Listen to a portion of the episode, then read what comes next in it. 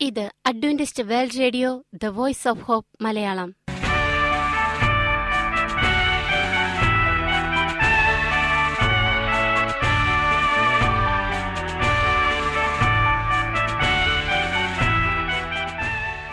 നിലയ്ക്കാത്ത ദൈവസ്നേഹത്തിന്റെ ശബ്ദ പ്രപഞ്ചത്തിലേക്ക് ഞങ്ങളുടെ എല്ലാ പ്രിയപ്പെട്ട ശ്രോതാക്കൾക്കും സ്വാഗതം.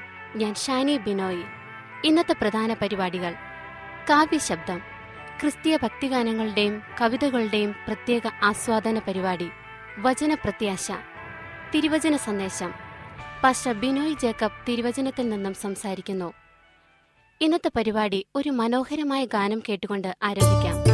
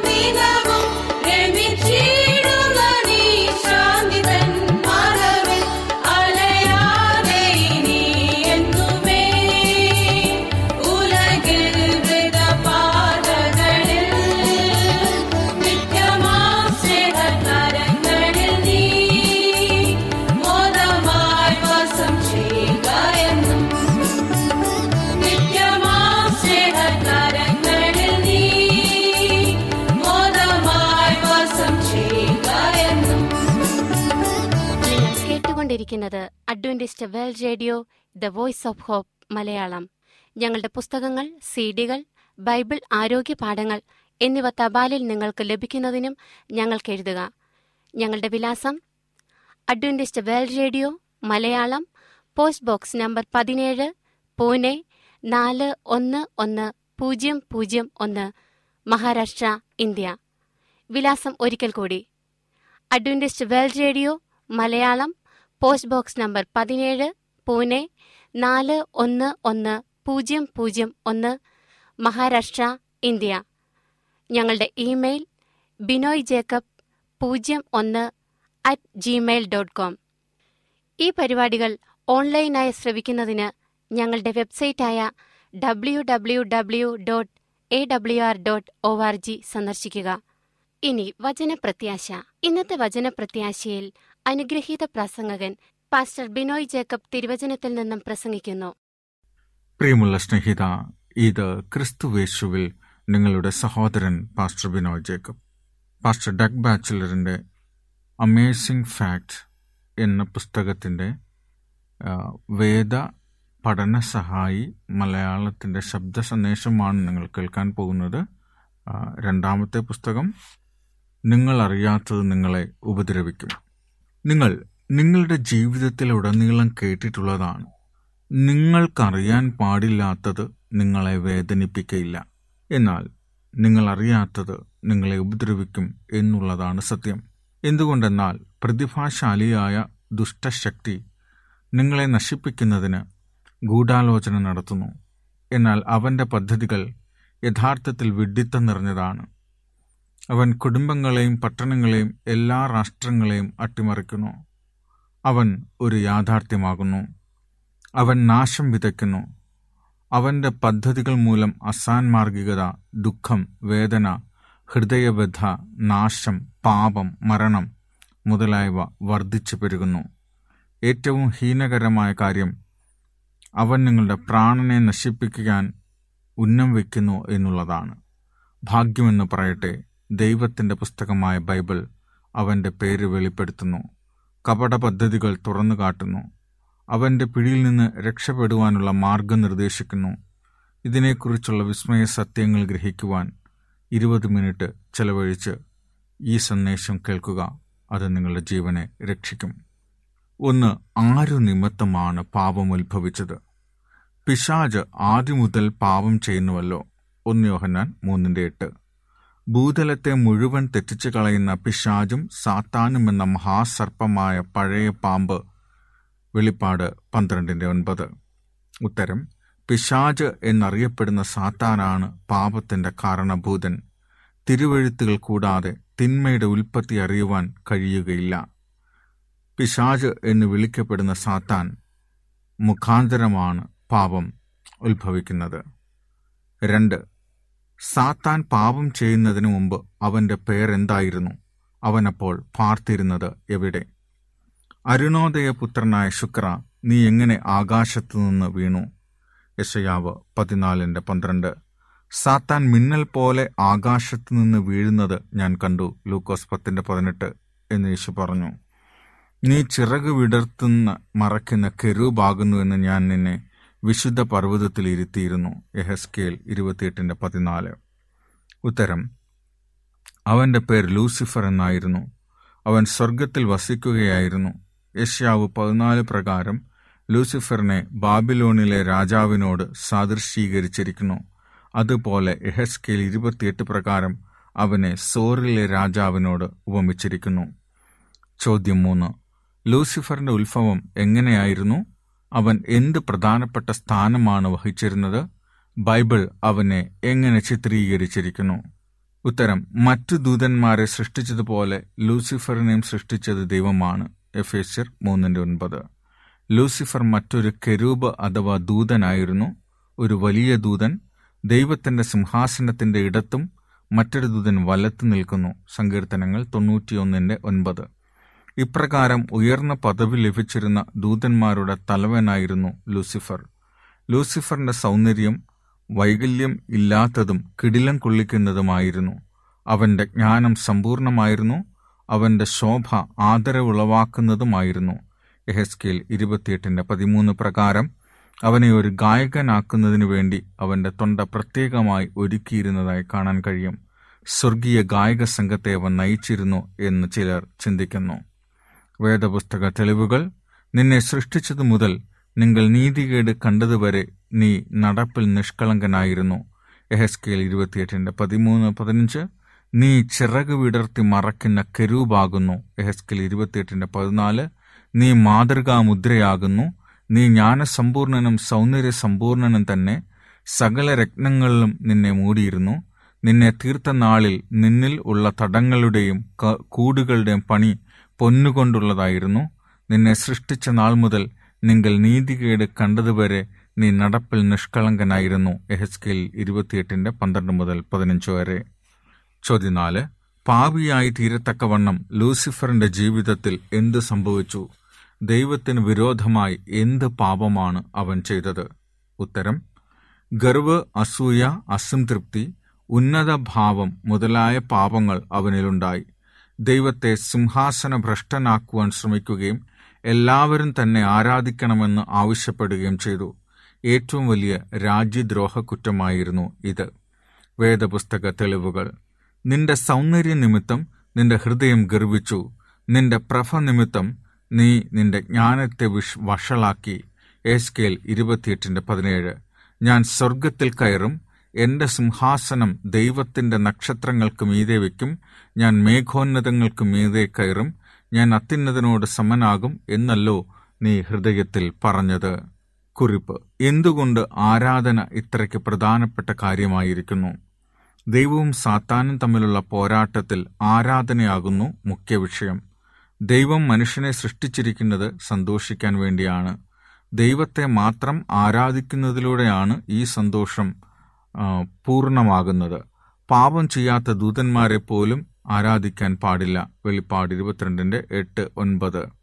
ആദിയിൽ തന്നെ സാത്താൻ ആരാധന ആവശ്യപ്പെട്ടിരുന്നു. നൂറ്റാണ്ടുകൾ കഴിഞ്ഞ് മരുഭൂമിയിൽ യേശുവിനെ പരീക്ഷിച്ചപ്പോഴും മുഖ്യ വിഷയം ആരാധനയായിരുന്നു. മത്തായി നാലാം അധ്യായം എട്ട് മുതൽ പതിനൊന്ന് വരെ. ഈ അന്ത്യകാലത്ത് തന്നെ ആരാധിക്കുന്നതിനു വേണ്ടി ദൈവം എല്ലാവരെയും വിളിക്കുന്നു. വെളിപ്പാട് പതിനാലിന്റെ ആറ് ഏഴ്. ഇത് മനസ്സിലാക്കി കോപാകുലനായ പിശാജ് തന്നെ ആരാധിക്കുന്നതിന് ജനങ്ങളെ നിർബന്ധിക്കുന്നു അല്ലെങ്കിൽ കൊന്നുകളയാൻ ശ്രമിക്കുന്നു. വെളിപ്പാട് പതിമൂന്നിന്റെ പതിനഞ്ച്. എല്ലാവരും ആരെയെങ്കിലും അഥവാ എന്തിനെയെങ്കിലും ആരാധിക്കുന്നു. ശക്തി അഭിമാനം ആഹാരം ലോക ഇമ്പം സ്ഥാനമാനങ്ങൾ ഒരാളിന്റെ അഭിപ്രായം മുതലായവയാണ് പലരുടെയും ആരാധന വിഷയങ്ങൾ. പുറപ്പാട് ഇരുപതിന്റെ മൂന്നിൽ ദൈവം പറയുന്നത് ഞാനല്ലാതെ അന്യ ദൈവങ്ങൾ നിങ്ങൾക്കുണ്ടാകരുത് എന്നാണ്. നാം ദൈവത്തെ ആരാധിച്ചില്ലെങ്കിൽ നാം ദൈവത്തിനെതിരാണെന്ന് ദൈവം കാണും. മത്തായി പന്ത്രണ്ടിന് മുപ്പത്. ആ വാർത്ത നടുക്കം ഉളവാക്കുന്നതാണ് പക്ഷേ സത്യം അതാണ്.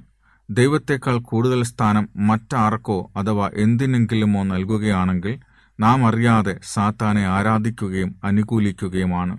ഞാൻ ദൈവത്തിന് എന്റെ ജീവിതത്തിൽ മുഖ്യസ്ഥാനം നൽകുന്നുണ്ടോ അതോ സുബോധമില്ലാത്തവനായി സാത്താനെ എന്റെ ജീവിതത്തിൽ ഉയർത്തി കാണിക്കുകയാണോ? ഇത് ഒരു ഗൗരവമുള്ള ചോദ്യമാണ് അല്ലേ? ചോദ്യം അഞ്ച്.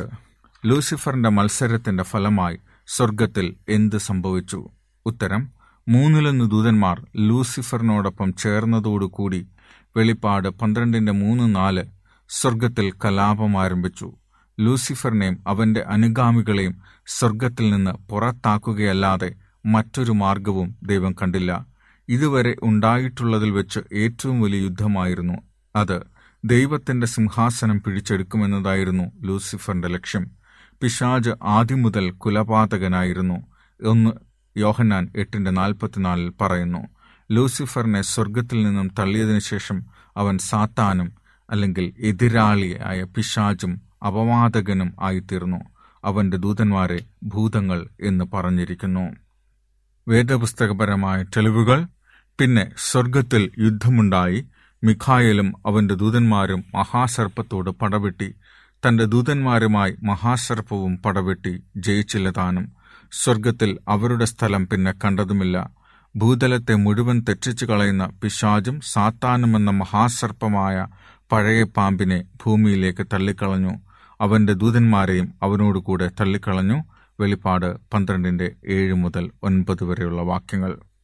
ചോദ്യം ആറ്. സാത്താന്റെ ഇപ്പോഴത്തെ തലസ്ഥാനം എവിടെയാണ്?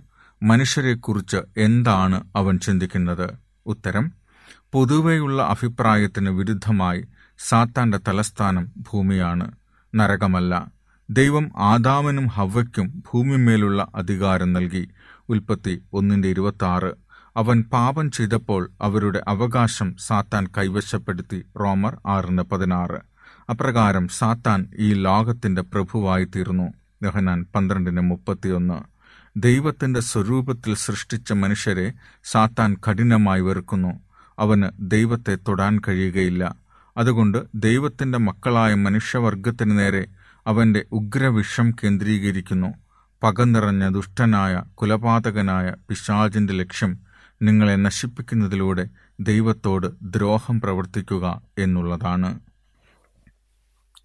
ചോദ്യമേഴ്. ദൈവം ആദാമിനെയും ഹവ്വയെയും സൃഷ്ടിച്ചപ്പോൾ എന്ത് കാര്യമാണ് അവർക്ക് വിലക്കിയിരുന്നത്? അനുസരണക്കേടിന്റെ ശിക്ഷ എന്തായിരിക്കുമായിരുന്നു? ഉത്തരം. നന്മതിന്മകളെക്കുറിച്ചുള്ള അറിവിന്റെ വൃക്ഷത്തിന്റെ ഫലം അവർ തിന്നാൻ പാടില്ലായിരുന്നു. വൃക്ഷഫലം തിന്നാലുള്ള ശിക്ഷ മരണമായിരുന്നു. വേദപുസ്തക തെളിവ് ഉൽപ്പത്തി രണ്ടിന്റെ പതിനേഴ്. എന്നാൽ നന്മ തിന്മകളെക്കുറിച്ചുള്ള അറിവിന്റെ വൃക്ഷത്തിന്റെ ഫലം തിന്നരുത്. തിന്നുന്ന നാളിൽ നീ മരിക്കും. ഉൽപ്പത്തി രണ്ടിന്റെ പതിനേഴ്. ചോദ്യം എട്ട്. ഹവ്വയെ വഞ്ചിക്കുവാൻ സാത്താൻ എന്ത് മാധ്യമമാണ് ഉപയോഗിച്ചത്? സാത്താൻ ഹവയോട് പറഞ്ഞ കള്ളം എന്താണ്? ഉത്തരം. ഹവ്വയെ വഞ്ചിക്കാൻ കൗശലമേറിയതും ആകർഷിക്കാൻ കഴിവുള്ളതുമായ പാമ്പിനെയാണ് സാത്താൻ ഉപയോഗിച്ചത്. ചിലർ ചിന്തിക്കുന്നത് പാമ്പിന് ആദിയിൽ ചിറകുണ്ടായിരുന്നുവെന്നും അത് സാത്താൻ ഉപയോഗിച്ചത് ചിലർ ചിന്തിക്കുന്നത് പാമ്പിന് ആദിയിൽ ചിറകുണ്ടായിരുന്നുവെന്നും അത് പറന്നു നടന്നിരുന്നു എന്നുമാണ് യശ്യാവ് പതിനാലിന്റെ ഇരുപത്തിയൊൻപത് മുപ്പതിന്റെ ആറ്. അതിനെ ദൈവം ശപിക്കുന്നത് വരെ പാമ്പ് നിലത്തിഴഞ്ഞ് നടന്നിരുന്നില്ല എന്ന് ഓർക്കുക ഉൽപ്പത്തിമൂന്നിന്റെ പതിനാല്. സാന്താന്റെ കള്ളത്തരങ്ങൾ. ഒന്ന് നിങ്ങൾ മരിക്കയില്ല. രണ്ട് വൃക്ഷഫലം തിന്നാൽ നിങ്ങൾ അറിവുള്ളവരായി തീരും ഫോഷ്കിന്റെ പിതാവായ സാത്താൻ യോഹനാൻ എട്ടിന്റെ നാൽപ്പത്തിനാല് സത്യത്തോട് ഫോഷ്ക് കലർത്തി സത്യം കലർത്തി പറയുന്ന കള്ളമാണ് ഏറ്റവും ഫലപ്രദം. പാപം ചെയ്താൽ തിന്മയെക്കുറിച്ച് അവർ അറിയുമെന്നുള്ള സത്യമാണ്. സ്നേഹനിധിയായ ദൈവം മനുഷ്യനിൽ നിന്നും ഹൃദയവ്യഥ സങ്കടം കഷ്ടത വേദന മരണം എന്നിങ്ങനെയുള്ള അറിവുകൾ മറച്ചുവെച്ചിരുന്നു സാത്താൻ ഇന്ന് ചെയ്യുന്നത് പോലെ തന്നെ തിന്മയെക്കുറിച്ച് അറിയുന്നത് ആകർഷകമാക്കി തീർത്തു. ദൈവത്തിന്റെ സ്വഭാവത്തെ തെറ്റായി ചിത്രീകരിക്കുന്നതിനു വേണ്ടിയാണ് സാത്താൻ കള്ളം പറഞ്ഞത്. അല്ലെങ്കിൽ സ്നേഹനിധിയായ ദൈവത്തിൽ നിന്നും ആരും അകന്നു പോകയില്ല എന്ന് സാത്താന് അറിയാമായിരുന്നു. ചോദ്യം ഒൻപത്. ഒരു വൃക്ഷഫലം തിന്നുന്നത് അത്ര മോശമായ കാര്യമാണോ? ആദമിനെയും ഹൗവയെയും തോട്ടത്തിൽ നിന്നും പുറത്താക്കിയത് എന്തിനാണ്? ഉത്തരം വൃക്ഷഫലം തിന്നുന്നത് പാപമാണ്. കാരണം അത് ദൈവീക നിർദ്ദേശങ്ങളുടെ സ്പഷ്ടമായ ലംഘനമാണ്. ദൈവത്തിന്റെ ന്യായപ്രമാണത്തോടും അധികാരത്തോടുമുള്ള പരസ്യമായ കലാപമാണത്. ദൈവത്തിന്റെ കൽപ്പനയിൽ ഒന്ന് ലംഘിച്ചതിലൂടെ ആദമും ഹവയും ദൈവത്തിന്റെ ശത്രുവായ പിശാചിനോട് അണിചേരുകയും അത് മുഖാന്തരം അവർ തമ്മിൽ ഭിന്നിക്കുകയും ദൈവത്തോട് അകലുകയും ചെയ്തു. യഷയാവ് അൻപത്തിയൊൻപതിന്റെ രണ്ട്. സാത്താൻ ചിന്തിച്ചത് ആദം ഹവമാർ പാപം ചെയ്തതിനു ശേഷം ജീവന്റെ വൃക്ഷഫലം തിന്ന് നിത്യപാപികളായിത്തീരും എന്നായിരുന്നു. എന്നാൽ അപ്രകാരമുള്ള അപകടം സംഭവിക്കാതിരിപ്പാൻ ദൈവം ആദമിനെയും ഹവ്വയെയും തോട്ടത്തിൽ നിന്ന് പുറത്താക്കി. വേദപുസ്തക തെളിവുകൾ. നന്മ ചെയ്യുവാൻ അറിഞ്ഞിട്ടും ചെയ്യാത്തവന് അത് പാപം തന്നെ. യാക്കോബ് നാലിന്റെ പതിനേഴ്. പാപം അധർമ്മം തന്നെ. ഒന്നിയോഹന്നാൻ മൂന്നിന്റെ നാല്. പാപം ചെയ്യുന്നവൻ പിശാചിന്റെ മകനാകുന്നു. ഒന്നിയോഹന്നാൻ മൂന്നിന്റെ എട്ട്. യഹോവയായ ദൈവം മനുഷ്യൻ തിന്മ തിന്മകളെ അറിവാൻ തക്കവണ്ണം നമ്മിൽ ഒരുത്തനെ പോലെ ആയിത്തീർന്നിരിക്കുന്നു. ഇപ്പോൾ അവൻ കൈ നീട്ടി ജീവവൃക്ഷത്തിന്റെ ഫലം കൂടെ പറിച്ചു തിന്നു. എന്നേക്കും ജീവിപ്പാൻ സംഗതി വരരുത് എന്ന് കൽപ്പിച്ചു. ഇങ്ങനെ അവൻ മനുഷ്യനെ ഇറക്കിക്കളഞ്ഞു. ജീവന്റെ വൃക്ഷത്തിലേക്കുള്ള വഴി കാപ്പാൻ അവൻ ഏതൻ തോട്ടത്തിന് കിഴക്ക് കരൂപുകളെ തിരഞ്ഞുകൊണ്ടിരിക്കുന്ന വാളിന്റെ ജ്വാലയുമായി നിർത്തി. ഉൽപ്പത്തി മൂന്നാം അധ്യായം ഇരുപത്തിരണ്ട് ഇരുപത്തിനാല് വാക്യങ്ങൾ. ചോദ്യം പത്ത്. നമ്മെ ഉപദ്രവിക്കുന്നതിനും വഞ്ചിക്കുന്നതിനും നിരാശപ്പെടുത്തുന്നതിനും നശിപ്പിക്കുന്നതിനുമുള്ള സാത്താന്റെ പദ്ധതികളെക്കുറിച്ച് എന്ത് വിസ്മയ സത്യങ്ങളാണ് ബൈബിൾ വെളിപ്പെടുത്തുന്നത്? ഉത്തരം മനുഷ്യനെ വഞ്ചിക്കുന്നതിനും നശിപ്പിക്കുന്നതിനും എല്ലാ മാർഗങ്ങളും സാത്താൻ ഉപയോഗിക്കുന്നു. അവന്റെ പിശാചുക്കൾ നീതിമാന്മാരായും പുരോഹിതന്മാരായും പ്രത്യക്ഷപ്പെടുന്നു. ആകാശത്തിൽ നിന്നും തീയിറക്കുന്ന വെളിച്ചദൂതനായി സാത്താൻ പ്രത്യക്ഷപ്പെടും. അവൻ യേശുവായി ഭാവിച്ച് നമ്മുടെ അടുക്കൽ വരും. അവന്റെ ചതിയിൽ വീഴരുതെന്ന് നമുക്ക് മുന്നറിയിപ്പ് നൽകിയിരിക്കുന്നു. യേശു വരുമ്പോൾ സകല കണ്ണും അവനെ കാണും. വെളിപ്പാട് ഒന്നിന്റെ ഏഴ്. യേശു മേഘാരൂഢനായി വരും. ഭൂമിയിൽ കാൽ ചവിട്ടുകയില്ല എന്ന് തെസ്ലോനിക്കർ നാലിന്റെ പതിനേഴ്. സാത്താനെക്കുറിച്ച് ബൈബിൾ പറയുന്നത് എന്താണെന്ന് നോക്കാം. സാത്താൻ വഞ്ചിക്കുന്നു പീഡിപ്പിക്കുന്നു. വെളിപ്പാട് പന്ത്രണ്ടിന്റെ ഒമ്പത് പതിമൂന്ന്. അപവാദം പറയുന്നു. കൊല ചെയ്യുന്നു. വെളിപ്പാട് പന്ത്രണ്ടിന്റെ പത്ത് യോഹന്നാൻ എട്ടിന്റെ നാൽപ്പത്തിനാല്. ദൈവജനത്തിന് നേരെ യുദ്ധം ചെയ്യുന്നു. വെളിപ്പാട് പന്ത്രണ്ടിന്റെ പതിനേഴ്. തടവുകാരാക്കുന്നു. വെളിപ്പാട് രണ്ടിന്റെ പത്ത്. അത്ഭുതം പ്രവർത്തിക്കുന്നു. ഫോഷ്ക്ക് സംസാരിക്കുന്നു. വെളിപ്പാട് പതിനാറിന്റെ പതിമൂന്ന് പതിനാല് യോഹനാൻ എട്ടിന്റെ നാൽപ്പത്തിനാല്. രോഗം വരുത്തുന്നു ഉപദ്രവിക്കുന്നു. യോബ് രണ്ടിന്റെ ഏഴ്. അപവാദം പറയുന്നു. പിശാജ് എന്നാൽ അപവാദം പറയുന്നവൻ എന്നർത്ഥം. വേദപുസ്തക വാക്യങ്ങൾ തെറ്റായി ഉദ്ധരിക്കുന്നു. മത്തായി നാലിന്റെ അഞ്ച് ആറ്. കെണിയിൽ അകപ്പെടുത്തുന്നു. രണ്ട് തീമത്തിയോസ് രണ്ടിന്റെ ഇരുപത്തിയാറ്. ഒന്ന് തീമത്തിയോസ് അഞ്ചിന്റെ എട്ട്. ഒന്ന് പത്രോസ് അഞ്ചിന്റെ എട്ട്. ബന്ധിക്കുന്നു. ഒറ്റുകൊടുക്കലിനെ പ്രോത്സാഹിപ്പിക്കുന്നു. ലൂക്കോസ് പതിമൂന്നിന്റെ പതിനാറ്. യോഹന്നാൻ പതിമൂന്നിന്റെ രണ്ട് മുതൽ ഇരുപത്തിയൊന്ന് വരെ. കൈവശപ്പെടുത്തുന്നു. തടസ്സപ്പെടുത്തുന്നു. ലൂക്കോസ് ഇരുപത്തിരണ്ടിന്റെ മൂന്ന് അഞ്ച്. ഒന്ന് തെസ്ലോനിക്കർ രണ്ട് പതിനെട്ട്.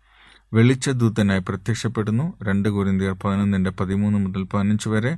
അവന്റെ ഭൂതങ്ങൾ നീതിയുടെ ശുശ്രൂഷക്കാരുടെ വേഷം ധരിക്കുന്നു. രണ്ട് കുരിന്തിയർ പതിനൊന്നിന്റെ പതിമൂന്ന് മുതൽ പതിനഞ്ച് വരെ. സ്വർഗത്തിൽ നിന്നും തീ ഇറക്കുന്നു. വെളിപ്പാട് പതിമൂന്നിന്റെ പതിമൂന്ന്.